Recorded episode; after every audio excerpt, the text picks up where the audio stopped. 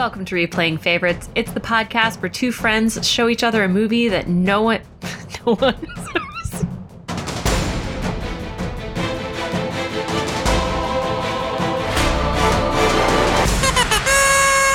Welcome to Replaying Favorites. It's the podcast where two friends show each other a movie that the other one hasn't seen. And we're delighted to announce that this week it's very true, because we're going to watch 1963's Charade, starring Cary Grant and Audrey Hepburn. I'm Brie Callahan. I'm Chris Kelly. And Chris Kelly, you have never seen this movie, is that right? That is correct. I want to say I don't think I've ever seen an Audrey Hepburn movie, which I feel like excludes me from being gay. I'm so sorry. Chris Kelly is no longer gay.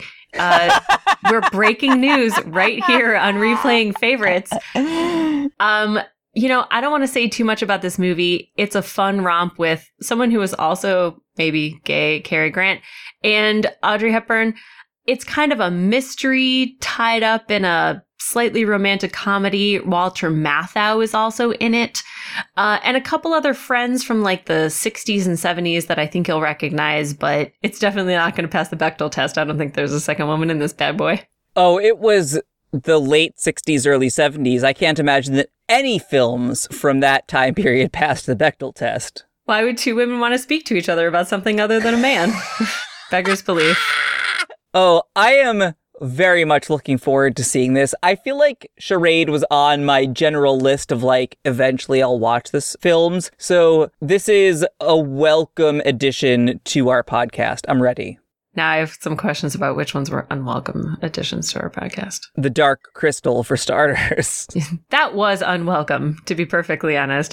Well, listen, I've set the low bar and this will certainly clear that. So I'm looking forward to what happens when we discuss this after the break. We've come off a rough couple of weeks, and this week we're going to try to reset the balance into something that we both enjoy spending our time on with 1963's Charade. We'll see you after the break.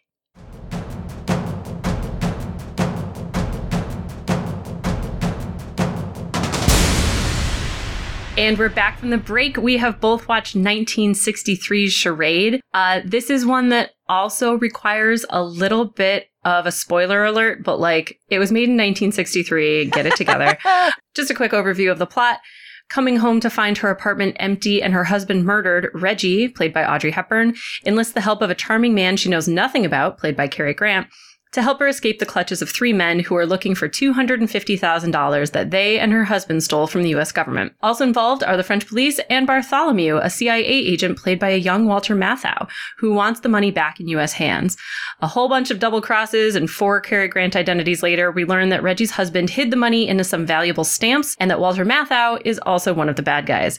Cary Grant kills Walter Matthau, which, come to think of it, is not addressed further.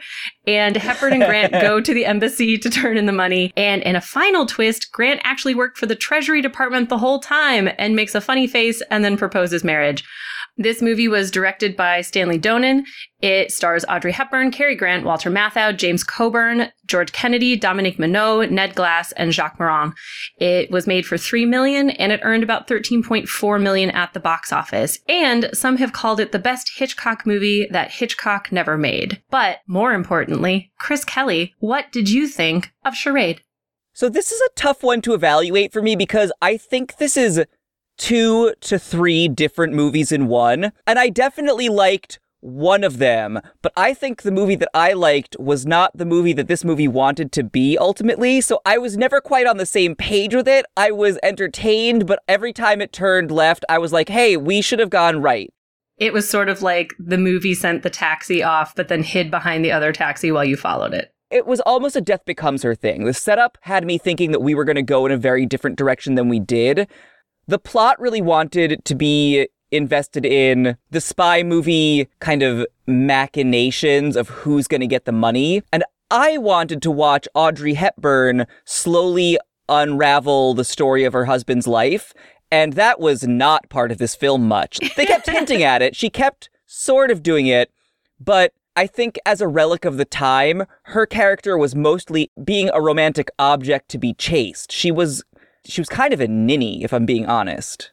Yeah, I was going to save this for later, but one of my notes for topics to cover is Reggie smart? Oh, no, she's not. I want her to be, but she is constantly not just one step, like 7 or 8 steps behind everybody. I think that's one of the problems with the movie, is that the movie can't decide if Reggie is capable of figuring out the plan or not. She does a couple really smart things. I already alluded to her hiding behind the taxi while sending it off to allow Cary Grant to chase her. Like, that's really smart. She is a simultaneous translator for UNESCO, but then she's also just like totally uninterested in her husband's backstory and life, and is willing to trust Cary Grant, a man that she has no reason to trust because she does not know him. Yeah, I think you're right that it's not that she's never smart. It's just that the movie doesn't care about her smarts. That was what I was in it for, was, oh, this lady's going to do some smart things. And yeah, like the hiding behind the taxi bit set me up to think that we had discussed how a woman could be a better spy than a man. And I was like, she's going to be the best spy in this movie. And then she wasn't. My partner had not seen this movie in a long time, long enough to forget what all the twists and turns were. And he was really disappointed that Audrey Hepburn didn't wind up being the thief herself. The ultimate twist has been done so many times by the time you get to the end that it's just kind of like, oh, okay, sure. But it's not as exciting as that first reveal that Cary Grant is not who he says he is. Yeah, a big issue that I had with this script is that the story is more concerned with having several twists than making them make sense. Because by the time we get to like the 4th or 5th one, we've spun so far off the rails that none of the actions from the beginning make sense from anyone's perspective once you know who they really are. Yeah, and there were a couple of things that me watching it as a person who knows what happens, there are parts of the movie that don't make sense. Like in the scene with the orange, where they're passing the orange back and forth between people's necks. After Cary Grant passes it to Audrey Hepburn, she then turns and passes it to one of the guys who's chasing her. And Cary Grant has turned his entire back to her for the entirety of their confrontation. And if you're watching the movie straight, you're just like, wait, Cary Grant, who's been with her all night and who they just had this sexy orange thing, is now totally uninterested in watching her give the orange to someone else. The reason for that is that the script requires it because they have to get folded into this overly complicated story. I have questions about everyone's motivation through most of this. Usually with a movie like this, it's really fun to watch it a second time because you get to see the pieces being laid out. I think this would actually be really unsatisfying to watch a second time. The first time, it was at least exciting to see, like, oh, it's this happening. Oh, it's that thing. If I watched it again right now, I'd be like, well, this just falls apart immediately. It doesn't fall apart. I definitely had some notes where I was like, oh, this doesn't make any sense because of X. And then I was like, oh, no, like they have structured it appropriately so that there are, if not no, very few mistakes in continuity in terms of how the characters interact. That being said, I find the rewatch of this much more fun as a Audrey Hepburn, Cary Grant hangout movie than anything else, because the two of them are having such a great time together. And that is one of the fun pieces of the movie for me. Yeah, that's another part that I was like, this movie is half spy movie, half romantic comedy. And of those two, I would have preferred the romantic comedy. Like, it's taking itself too seriously to just be a romantic comedy, but it's not good enough at the plot to just be a spy movie. And I wish they had leaned more into, like, this is a movie where Cary Grant showers with his whole suit on. That's the part that's the most fun for me. It's so fun. It's really sort of a noir thriller mixed with a old school Cary Grant screwball comedy. There is actually a really interesting kind of backstory to this movie that I hope you did not research. This was the second to last movie that Cary Grant ever made. This is kind of his last, like, big hurrah, to be perfectly honest. And Audrey Hepburn was in the middle of her career. Matthau was at the beginning of his. In fact, this is before The Odd Couple and everything else. And it's also kind of one of the last big classic Hollywood glamour movies. It comes out at a time when all of the old school people like Bogart and what have you have passed away. Also, the movies were getting a little grittier. People didn't want to see as much like fantasy Hollywood as much as they wanted to see like a gritty dramas like The Rise of Hitchcock. So this is one of those last kind of fun European set movies with no consequences and just a good frilly ride.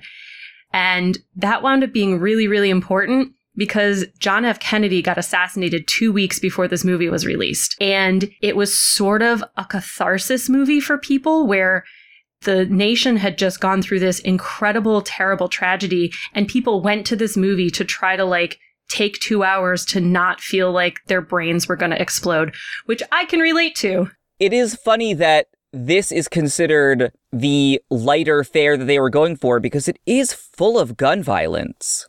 It's very violent, but I think it sits in this place between those two periods and, you know, as kind of a bookend on the old one that was passing on, because you see parts of it that are like that screwball romance and then other things that feel very 60s, like them at the club doing the kind of sexy orange thing where people feel more like you feel the 60s beginning in this movie, I think. Again, it's two different movies. Like that sparkling, bouncy dialogue that Hepburn and Grant have in their first meeting on like a ski slope somewhere, being silly. You wouldn't expect from that conversation that this is a movie with a body count. I mean, I guess the first scene does have a man being thrown bodily from a train, so there is a body count before that, but you know what I mean.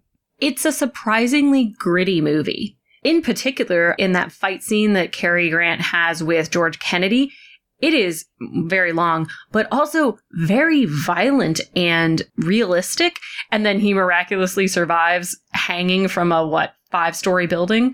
So you can feel the discomfort that this movie has trying to do too many things at once, both in terms of its story, but also trying to serve the time period in which it was produced.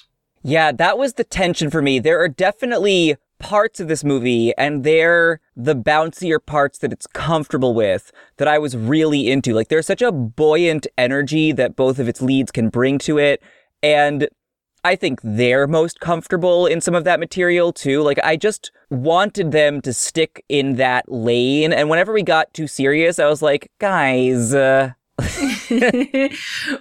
let's step right back. This movie is known for its costumes and its graphic design, and especially its Mancini score. I love the Mancini score of this movie so much. Like, the opening number is so boss. I was really into that credits sequence in general. It's also like a fun sort of squiggly line animation dance thing. Like, I felt more connected with a plain text opening credits than I ever thought I could. So this movie comes out a year after Dr. No, which is the first James Bond movie. And I think you really get that feeling of that sort of spy thriller intro. I have absolutely no complaints. Yeah, and again, the feeling from that intro is that this movie will be a little zany. It's bright colors, it's squiggly lines, it's bouncy music. It just feels like we are in for a more buoyant, frivolous experience. This movie likes to have fun and be a little screwy. So we're then immediately introduced to Audrey Hepburn, who is just chowing down. That woman never stops eating in this movie. I love it more than I can possibly say. Oh, I thought maybe you had something to say about it. You took another breath, so I thought you were going to complete a thought, and I was going to let you do that. I almost never do. I was so into this first scene. She is in what appears to be a brown fabric spacesuit. I love it. It's so good. It's so good. And then you see a gun being drawn on her. And so the stakes are all over the place, and it really messes with your expectations about what's about to happen. And then, of course, it's a water gun and the world's most obnoxious child.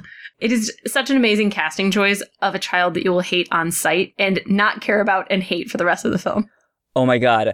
Put that child in a fucking blender. I was ruinously angry at him from the get. And when he continued to be a character, I was livid. In fairness, they do dress the child later in a sweater and hot pants. And it's so perfect and what that child deserved, though possibly not what that young actor deserved. I'm sure he didn't deserve it, but Jean-Luc or whatever the boy's name is absolutely deserved it. Oh, fuck that kid. Yeah, no, I'm going to preserve that child's anonymity and let him live out the rest of his years in peace. We are also introduced at that point to Sylvie, Reggie's only friend. I believe this movie in that moment may pass the Bechdel test because they talk about her divorce and vaguely about her feelings. But It's not real serious. Audrey Hepburn's character in this movie is such a cipher. Like, what is her deal? Yeah, I realized that we were not going to care about her at all when, this is jumping ahead a little bit, but when the police question her and they're like, what do you know about your husband? And she doesn't know literally anything. And no one is like, what was your marriage like that you don't know a single fucking fact about this man? Like, I get the finance thing. This is the 60s. It was the man's job to take care of that shit or whatever. But she doesn't know anything. It's like she's never met him. I think the movie is uninterested in separating Audrey Hepburn from Reggie. I don't think you're ever supposed to see either Cary Grant or Audrey Hepburn disappear into these two roles. And that allows them to just not flesh Reggie out whatsoever. How long were they married? Like, what were their days like? How did she get into this marriage? We never know. It's a really bizarre start to the movie because it also seems strange that she's interested in solving the mystery of his life, given that when he was alive, she had seemingly no interest whatsoever. Like, A, she's already on the road to divorcing him, so clearly she didn't like him that much by the end. But B, when presented with this big mystery, she's like, well, I must dig in. And I'm like, why is now the time for you to start asking fucking questions? She's so blasé about the very real life-threatening crisis that she has been enmeshed in.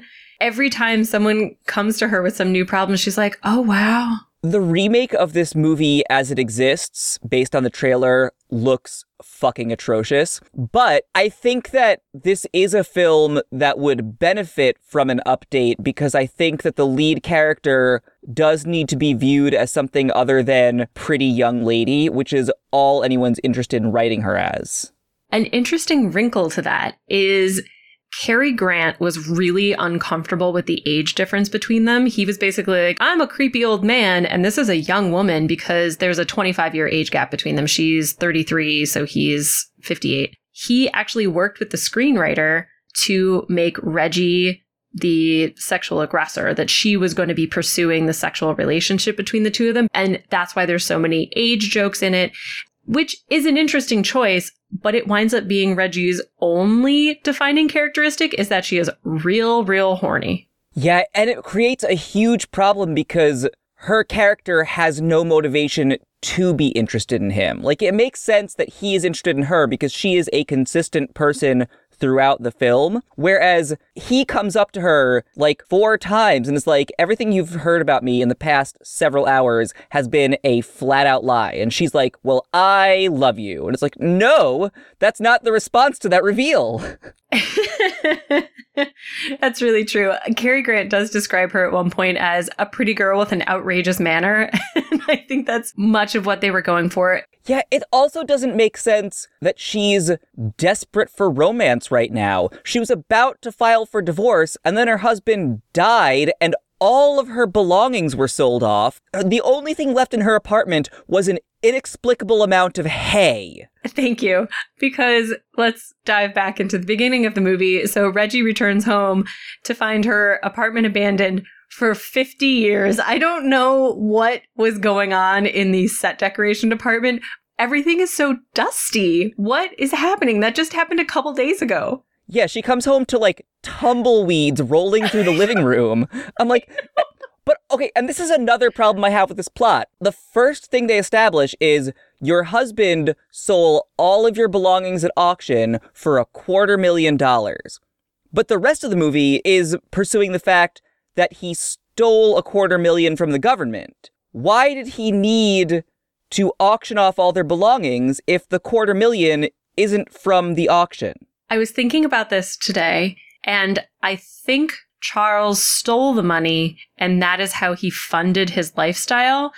I will say, though, it took me a lot of thinking about that today to reach this conclusion. So, like, not great movie. Again, this is a movie about Audrey Hepburn and Cary Grant hanging out and him pulling funny faces and showering in a weird manner that is delightful. Yes, that's the movie that I want to watch. Her ex-husband shouldn't even be in it. The spies that are looking for the $250,000 are in a different film that I'm not watching. I want Audrey Hepburn and her dad boyfriend. I don't mind the complicated plot as much as you do. I wish it felt more grounded in something that felt real. Like, if she had any pieces of the puzzle to fill in, I think it would be a better movie. In the same way that, like, a Da Vinci Code or something where you have the other person who's part of solving the crime, like, putting together the pieces together, that they each bring a piece of specialized knowledge. And she doesn't bring any of that. She brings some moxie, but mostly it's like Audrey Hepburn running away or trying to, like, mount Cary Grant. A mystery is about clues slowly being revealed and you put them together bit by bit. This film is more interested in just being like, hey, we're going to tell you a thing. In 20 minutes, we're going to tell you that was a lie, and we're going to tell you something else. And then in 20 more minutes, that will be a lie, and we'll tell you something else instead. There's not a progression. It's just like, hey, these are the new facts, and you should run with them until we erase them from existence. The movie does do a good job of showing you the stamps very early.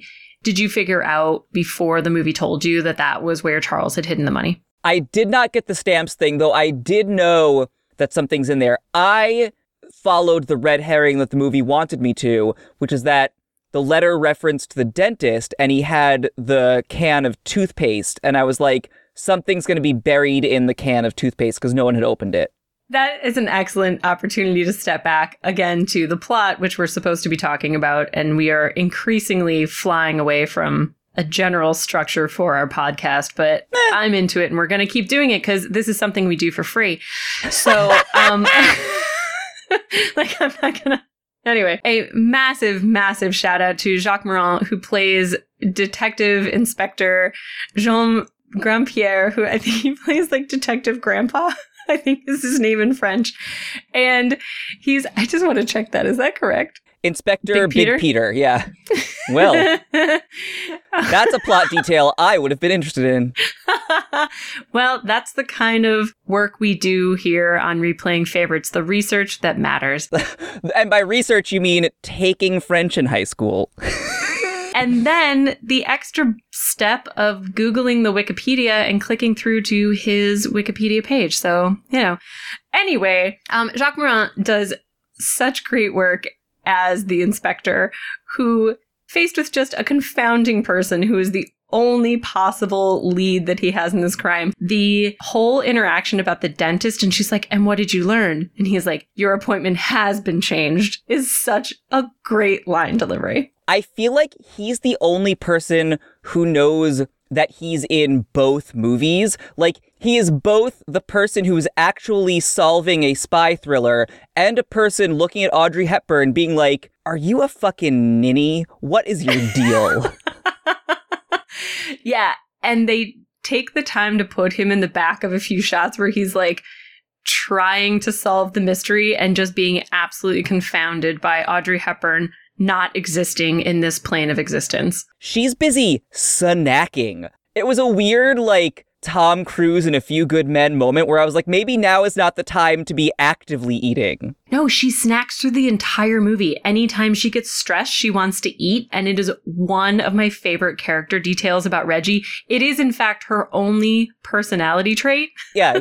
She wants almonds and Cary Grant's dick, end of list. And sometimes a chicken sandwich. This is how broken our culture is that I am so excited about the prospect of extremely slim Audrey Hepburn being fed food during a movie and having that be part of her character.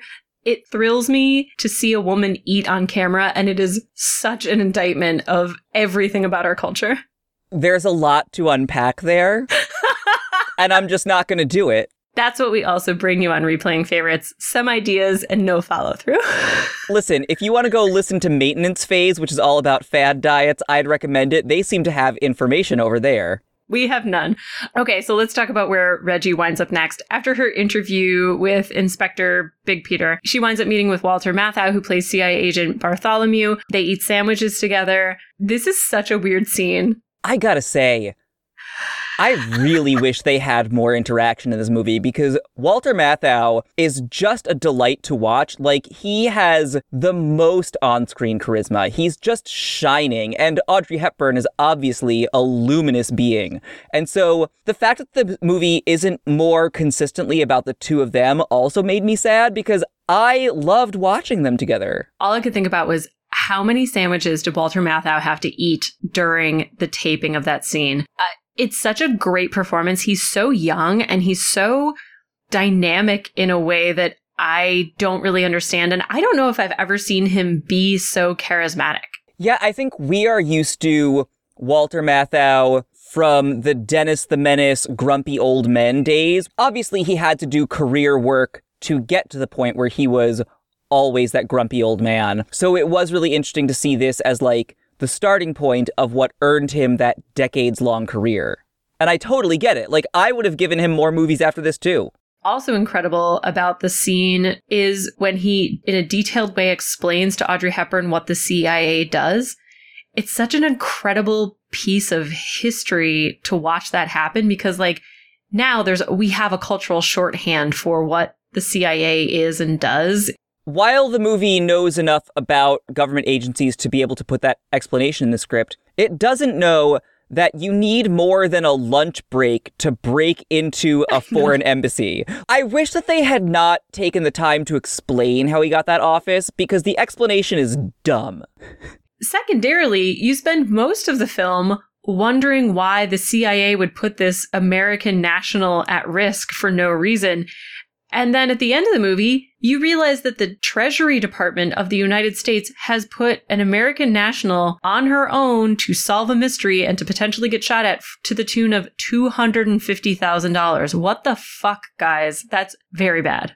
Interestingly, the fact that Walter Matthau showed no concern for Audrey Hepburn's safety was how I intuited pretty early on that he was going to be the bad guy. Look at you. He only ever cared about the money and about her sticking around. Like, when she says she's going to leave, he's like, absolutely not. Let's meet.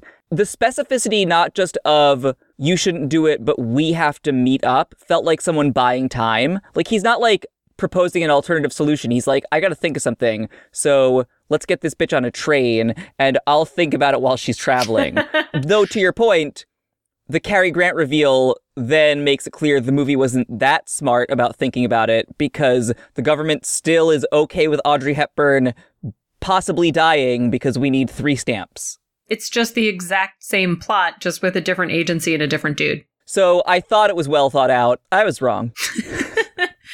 Okay, so again, back to the plot. Honestly, if you're still listening to this podcast at this point, you know that we're not going to stick to the plot in a linear fashion. That's not why you're here. I mean, also, if you want to read the plot of a movie, you can just go to Wikipedia. You don't need to devote 45 minutes to an hour of your time each week for this nonsense. Oh my God, no one's coming to this podcast to learn about a movie beforehand. I can't imagine someone's like, should I watch Charade? Let's see what Chris and Bree think. Like, guys, why do you come here at all? We don't know, but we do appreciate it. We're on Twitter at Replaying Faves. We're on Instagram at Replaying Favorites. If you want to leave a review, please go ahead and do so. We're going to stop doing the socials. We don't care. No, I do care. I would like another review. I need to be told that you love me. Speaking of pseudo-sexual situations, we then go with Cary Grant and Audrey Hepburn to a very bangin' French 60s club to play the Pass the Orange game. What do you think about the scene, Chris? Okay, I need all the information. And I say need, but I made no attempt to look it up myself. But the woman who Cary Grant takes the orange from deserves possibly 600 Oscars.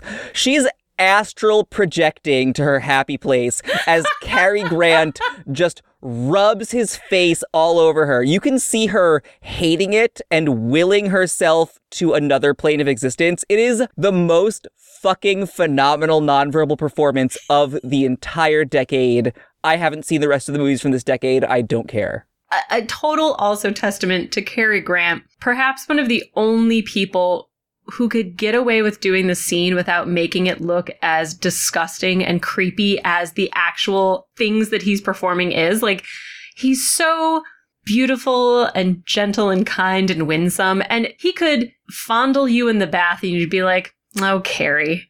He does convey a really nice apologeticness throughout. Like, you can feel him giving a nonverbal, I am so sorry that my nose is in your bosom right now. Like, he doesn't like it any more than she does. She's just frowning through it. A really nice detail is that she is the absolute last person in that bar to stand up. Like, she doesn't want to be doing it before he motorboats her. But then she's like, this is exactly what she feared would happen. This is her worst nightmare. She's like, I knew it. I knew it. I do think it's one of the other scenes that shows the transition between the 50s and the 60s. You can just, like, feel the go-go boots, like, coming. Yeah, there's a real sort of European looseness about it. It's like, hey, strangers, let's rub up on each other. And it's like, wow, this took a turn.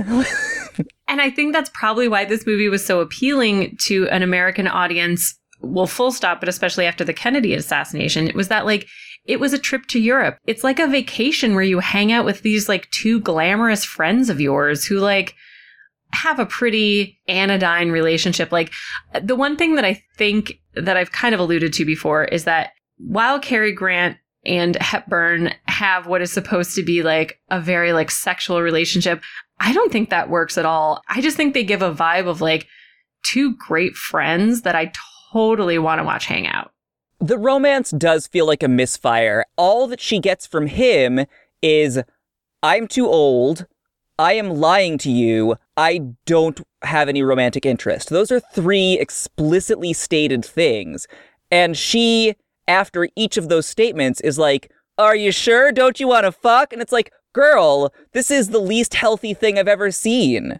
And if I'm being perfectly honest, if the genders were swapped, this would be a real different movie, and I would be screaming. Like, the scene where she's like, come shower in my hotel room. Get the fuck in my hotel room. I tricked you into coming into my hotel room, and now you're going to shower in here, is kind of creepy, actually, and doesn't feel super consensual. Yeah, no, you never want to see a situation in which one person has to close and lock the door to keep you there.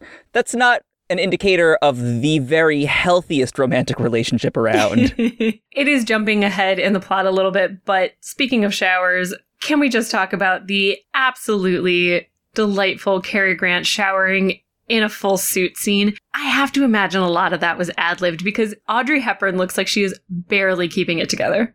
It is really funny. It initially tripped me up mostly because I think the movie had gotten a little more serious by that point. And so I was surprised that we went back into Zany Town. Once we were there, I was like, oh, good. This is the movie that I thought we were doing. Like, I was much happier when we got there. It was like someone changed the channel on me, you know? Yeah, the characters in this movie are never as concerned as they should be about three armed men staying in the same hotel room with this one woman, especially after we learn that it is easy to break into her hotel room. Okay, can we talk about why these three men conspicuously show up at the funeral? This is the worst spy craft in creation. It is a fully empty funeral. Neither of them have any friends. Yeah, it's such an iconic scene of just a widow and her friends sitting alone, then just these three individuals coming in, each trying something different to ensure that this man is dead. We know that all three of them are working together. Certainly one of them could have verified his death and left it alone. Yeah, they're all staying at the same hotel, for God's sake. It's very silly. And I get it that eventually none of them trust each other, but at this point in the story, they are all a team. There is no tactical advantage to revealing all three of their faces to the one person they need to steal $250,000 from. And that's also before they realize that there is a full-on police investigator sitting in the back. Like, I know. You think, like, any of them would just shoot a glance at the cop, who looks so much like a cop. Hire a stranger to go prick him with a pin. But also, these are not the smartest criminals in the world. They also kidnap a child. I do like that they instantly regret it. The movie knows that the kid is an asshole, which I kind of appreciate. I mean, I regretted them bringing him back into the plot. That was a problem for me. But it was nice that it was another misstep to all involved. Except that nobody cares about it, because what happens after that is that Reggie and Cary Grant get their hands on the kid, and then the kidnappers depart. And they're like, okay, well, let's get to searching the rooms. And it's like, no. We need to call the police, and we need to call the child's mother. And she, like, blasé calls her after and is like, yeah, we got him. It's not a big deal. Yeah, I had notes about that. I also had notes that there is some initial talk about how no crime has been proven, so we can't arrest any of these three men. But certainly, once we know that these three men kidnapped a child, we could start pressing charges. Yes, we should definitely do that. I would also like to give a special shout out to Sylvie, played by Dominique Monod, who has ice water in her veins. This girl hears about her friend's divorce and is like, that makes sense. And then her friend's husband is killed and she shows up at the funeral and is like, that makes sense. And then her child is kidnapped. And like a day later, she's like, oh, I let him go run around the stamp market on his own. He's 5. Of all the characters that make no sense, she might make the least. She is there to be like, hello, I am a plot device. I love her. I just think she doesn't give a shit about anything in her life, and she's hoping that someone steals her son and is like, oh no, you have returned my son to me. She's like, all right, now it is time to take him to the stamp market where I will lose him again. That's my French accent, everyone. Great. It was a pretty solid French accent. I was about it. I feel like I went a little Czech there at the end. I don't know. No, it's I'm maybe a little Canadian French. It was very Celine Dion. That's what people always say. So similar to Celine Dion. About me. That is. I don't understand. Why are you laughing? I'm just laughing at how often it happens. It's like the first thing I think of when I think of you is like how so very Celine-esque you are. Indeed. So obviously a lot of other plot points happen before and after Jean-Louis or whatever the fuck his name is captured. And at that point, Cary Grant and Audrey Hepburn go on a boat ride together, which is a very weird boat cruise, both in terms of like the technology that was used to produce it, but also like the entire boat ride itself. Yeah, I don't know if it's like a common thing in 60s Paris boat rides that you just turn off the lights and shine a spotlight on all the couples making out. Like, I couldn't tell if I was supposed to think that was normal. I didn't. You take a boat cruise to go, like, narc out people making out along the river? What the fuck, guys? What a weird boat cruise.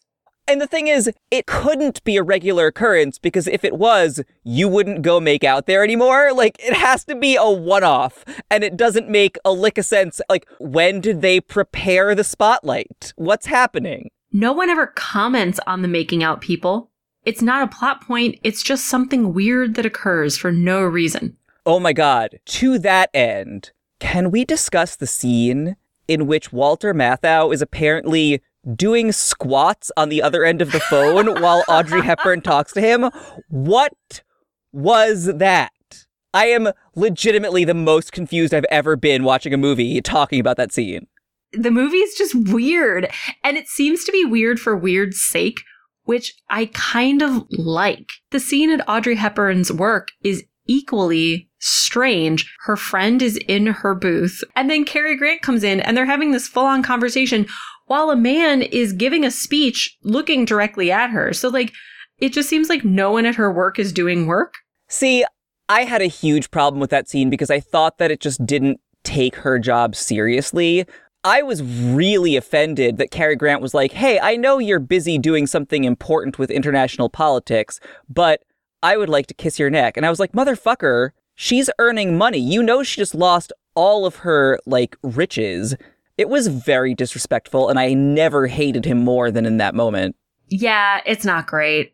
And, like, it's a very 60s thing of, in the same way that, like, they don't take her smarts seriously in the, like, mystery solving. They just sort of don't acknowledge that she's doing an important, skilled thing. Because even the script, he's like, hey, don't you have to finish your work? And she's like, no, let's just go to the place where my husband was a week ago. Like, there's no urgency to get there. But she's like, whatever, it's just a job. Fuck it. I'm just glad she's taking herself being killed seriously by that point, because earlier in the movie, she's just been like, oh, I don't know, let's go out to dinner. What she's serious about moment to moment is ephemeral. I mean, that's kind of how women are, aren't they? Changeable. I mean, the movie has a couple of lines about how, like, oh, you know how women are. And it's like, all right, fine.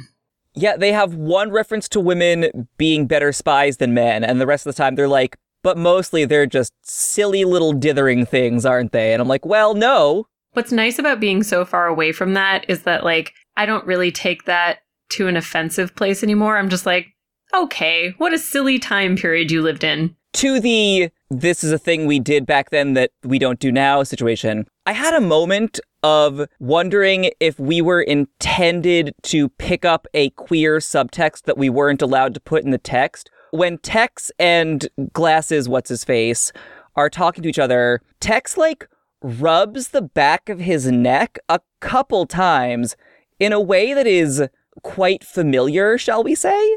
I feel like this movie also trades on Cary Grant's ambiguity more so than any other movie I've seen of his since Bringing Up Baby. So, I don't know, there's, a little bit of a queer vibe in this movie. Yeah, I mean, that's what surprised me about those two characters specifically. James Coburn is obviously played off as this very butch, swaggery cowboy of a man. So I was caught off guard and I was like, oh, he's being very actively paired with this sort of nebbish little dude. So, the more they were together and the more they were physically touching each other, the more I was like, is this progressive? I didn't know what to do.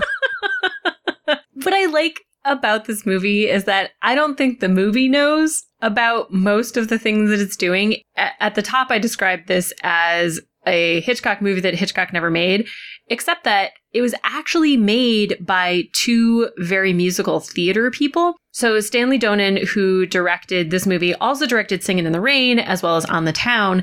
And the scriptwriter, Peter Stone, after this, wrote 1776, the musical, the stage play.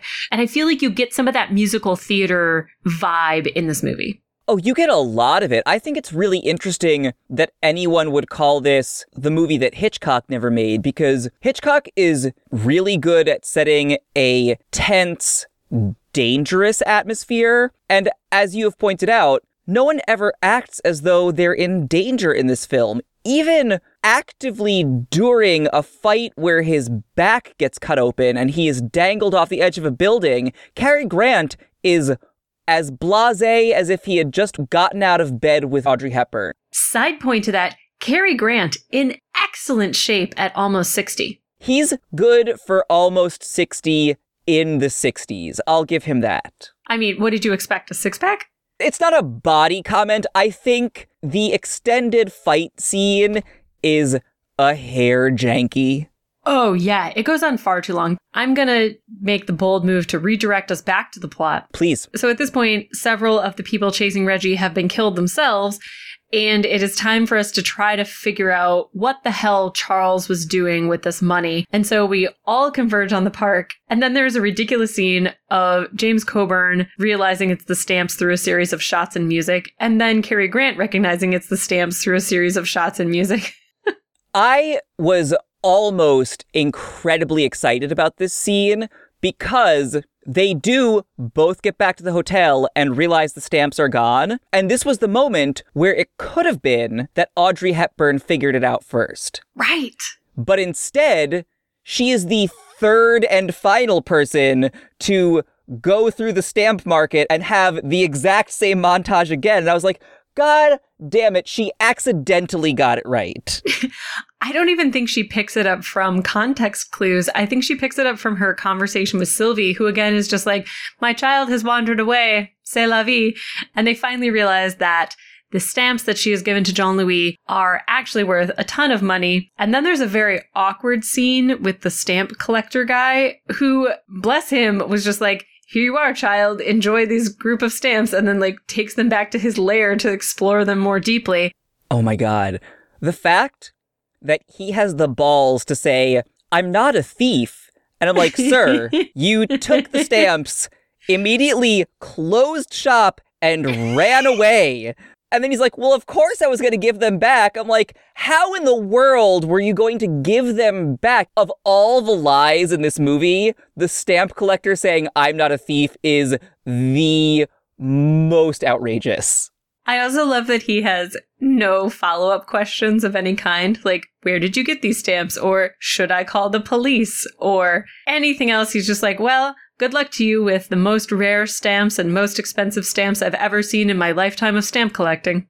Oh, yes. This movie establishes that in the 60s in France, questions had not yet been invented. No one has any questions. And again, Sylvie's just quietly watching her life unfold in front of her. I love her so much. I want a whole movie of just Sylvie, ice cold water in her veins, proceeding through a series of difficult and dangerous situations. Yeah, we're going to figure out that she was the inventor of Xanax or something. Like, oh man, I really wish Sylvie was the actual thief. That would be fucking clutch.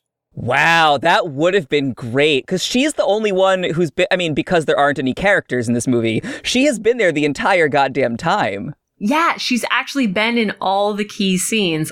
So this is almost a 2-hour movie. As always, I think about 20 to 30 minutes could have been shaved off, many of them in the metro station, as well as the extended sequence with Walter Matthau.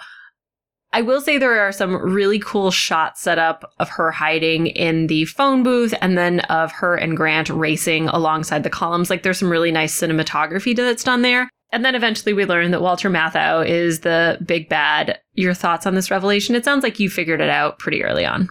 I was pretty sure he was going to be the one that did it. I'm torn, because on the one hand, I would never ask for fewer shots of Audrey Hepburn in that beautiful yellow coat. But also, if you're going to be dodging around trying to blend in, I might have picked a brown or black coat for the event. I would have chosen something that would camouflage a little bit better, yes. There's also a scene earlier on when she's trying to follow Cary Grant without being noticed, but she's in like an all-white ensemble and like, again, like a knee-high boot that I was just like, girl, you are the most beautiful woman on the planet in like the chicest clothing. Your earlier comment about women being better spies has been undercut by your inability to go unnoticed. To the point that a German man has to chase her down the street yelling. A special shout out to the man who plays that German man, who brings a lot of comedy out of just the lines Fraulein, Fraulein, and her being so wild to him that I can't imagine what he said when he got home from his vacation. He has a more complex emotional journey in that one scene than anyone else in this entire film. Absolutely. After we're done with the scene with the columns, we're then, I guess, breaking into a theater that has left all of its doors open. This whole sequence raised a lot of placement questions about where everyone was, because there's a lot of individual shots of people ducking or walking or looking around a corner. Going up and down stairs. This is the part that felt the most extraneous, because I was like, these people could be in different fucking buildings. I don't know. And Walter Matthau is now going to take the world's longest journey across a theater stage. My note is just like, okay, can we decide on this fucking trapdoor handle? Like, that scene went on for like 5 minutes, and I don't understand. Again, there's Hitchcock tension, and then there is sitting on the couch screaming, "Pull the lever, buddy," at the screen, which is where I was. I mean, all you have to do is catch one leg. Like, even if he falls, it's going to maim him. Also, if every single square is a trapdoor, pull 6 or 7 levers. Don't feel like you got to get the right one on the first try. All the levers at once. What's he going to do? Best luck, he lands on his dick, a la Cats. That's the best case scenario, yes. Well, because the other case scenario is that Walter Matthau falls to his death across like a... maybe it's a 15, 20-foot drop. I feel like that would break your ankles, but maybe not, like, kill your entire body. I think the problem is that they show his death, which just looks like him landing on his feet and falling over. I know. And then Cary Grant, like, rushing over and being like, well, he's dead. Let's tell no one, I guess. Yeah, seriously, does that theater have a janitor? Because he's going to have a bad day tomorrow. We are then going to return the money to the embassy. For reasons that are totally unexplained, Cary Grant is still pretending to be a crook who wants the money for himself.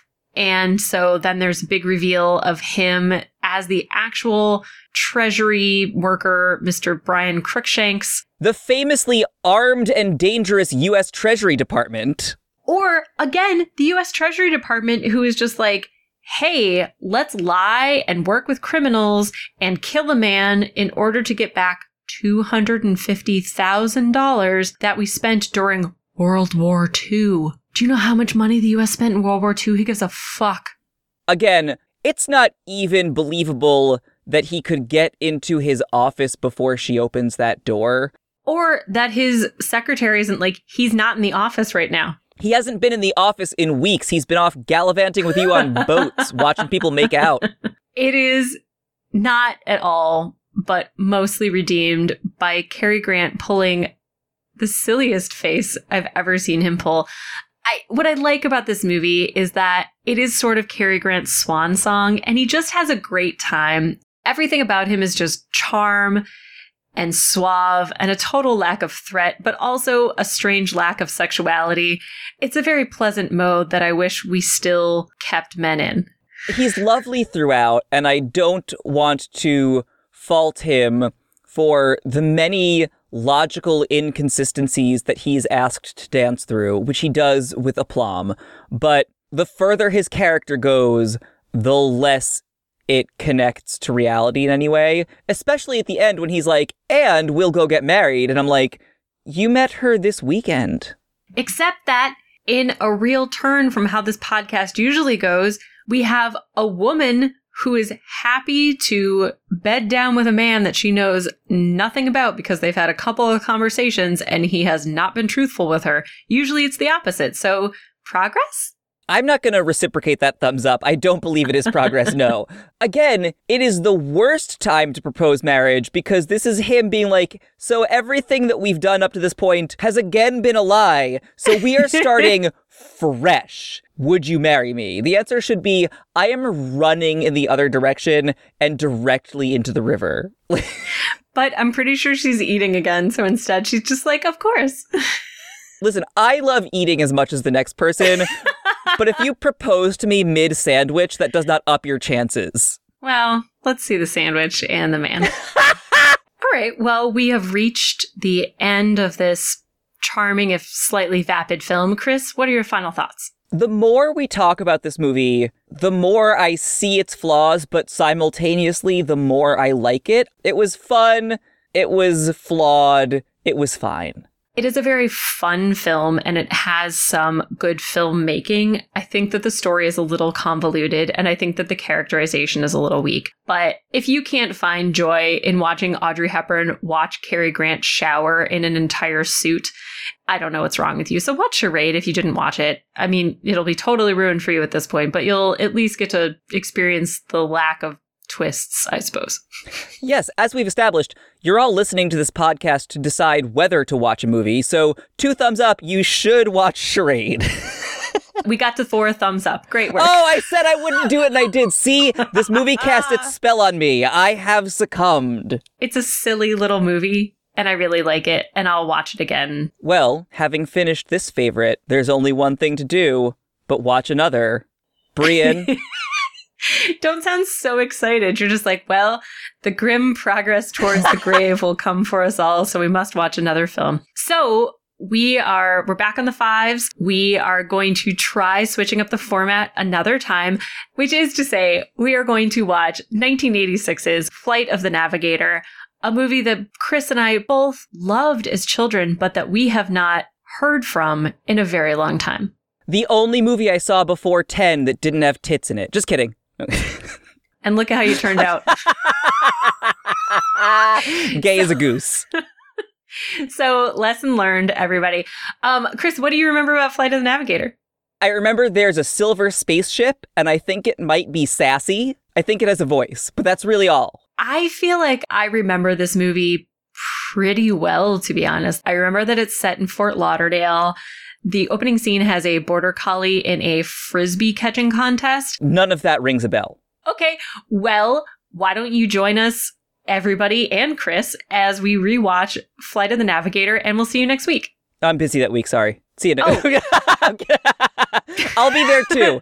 Bye, everybody. Oh, God, imagine a podcast in which I'm by myself. Oh, well, goodbye, everybody, and meditate on that and continue to subscribe. Goodbye.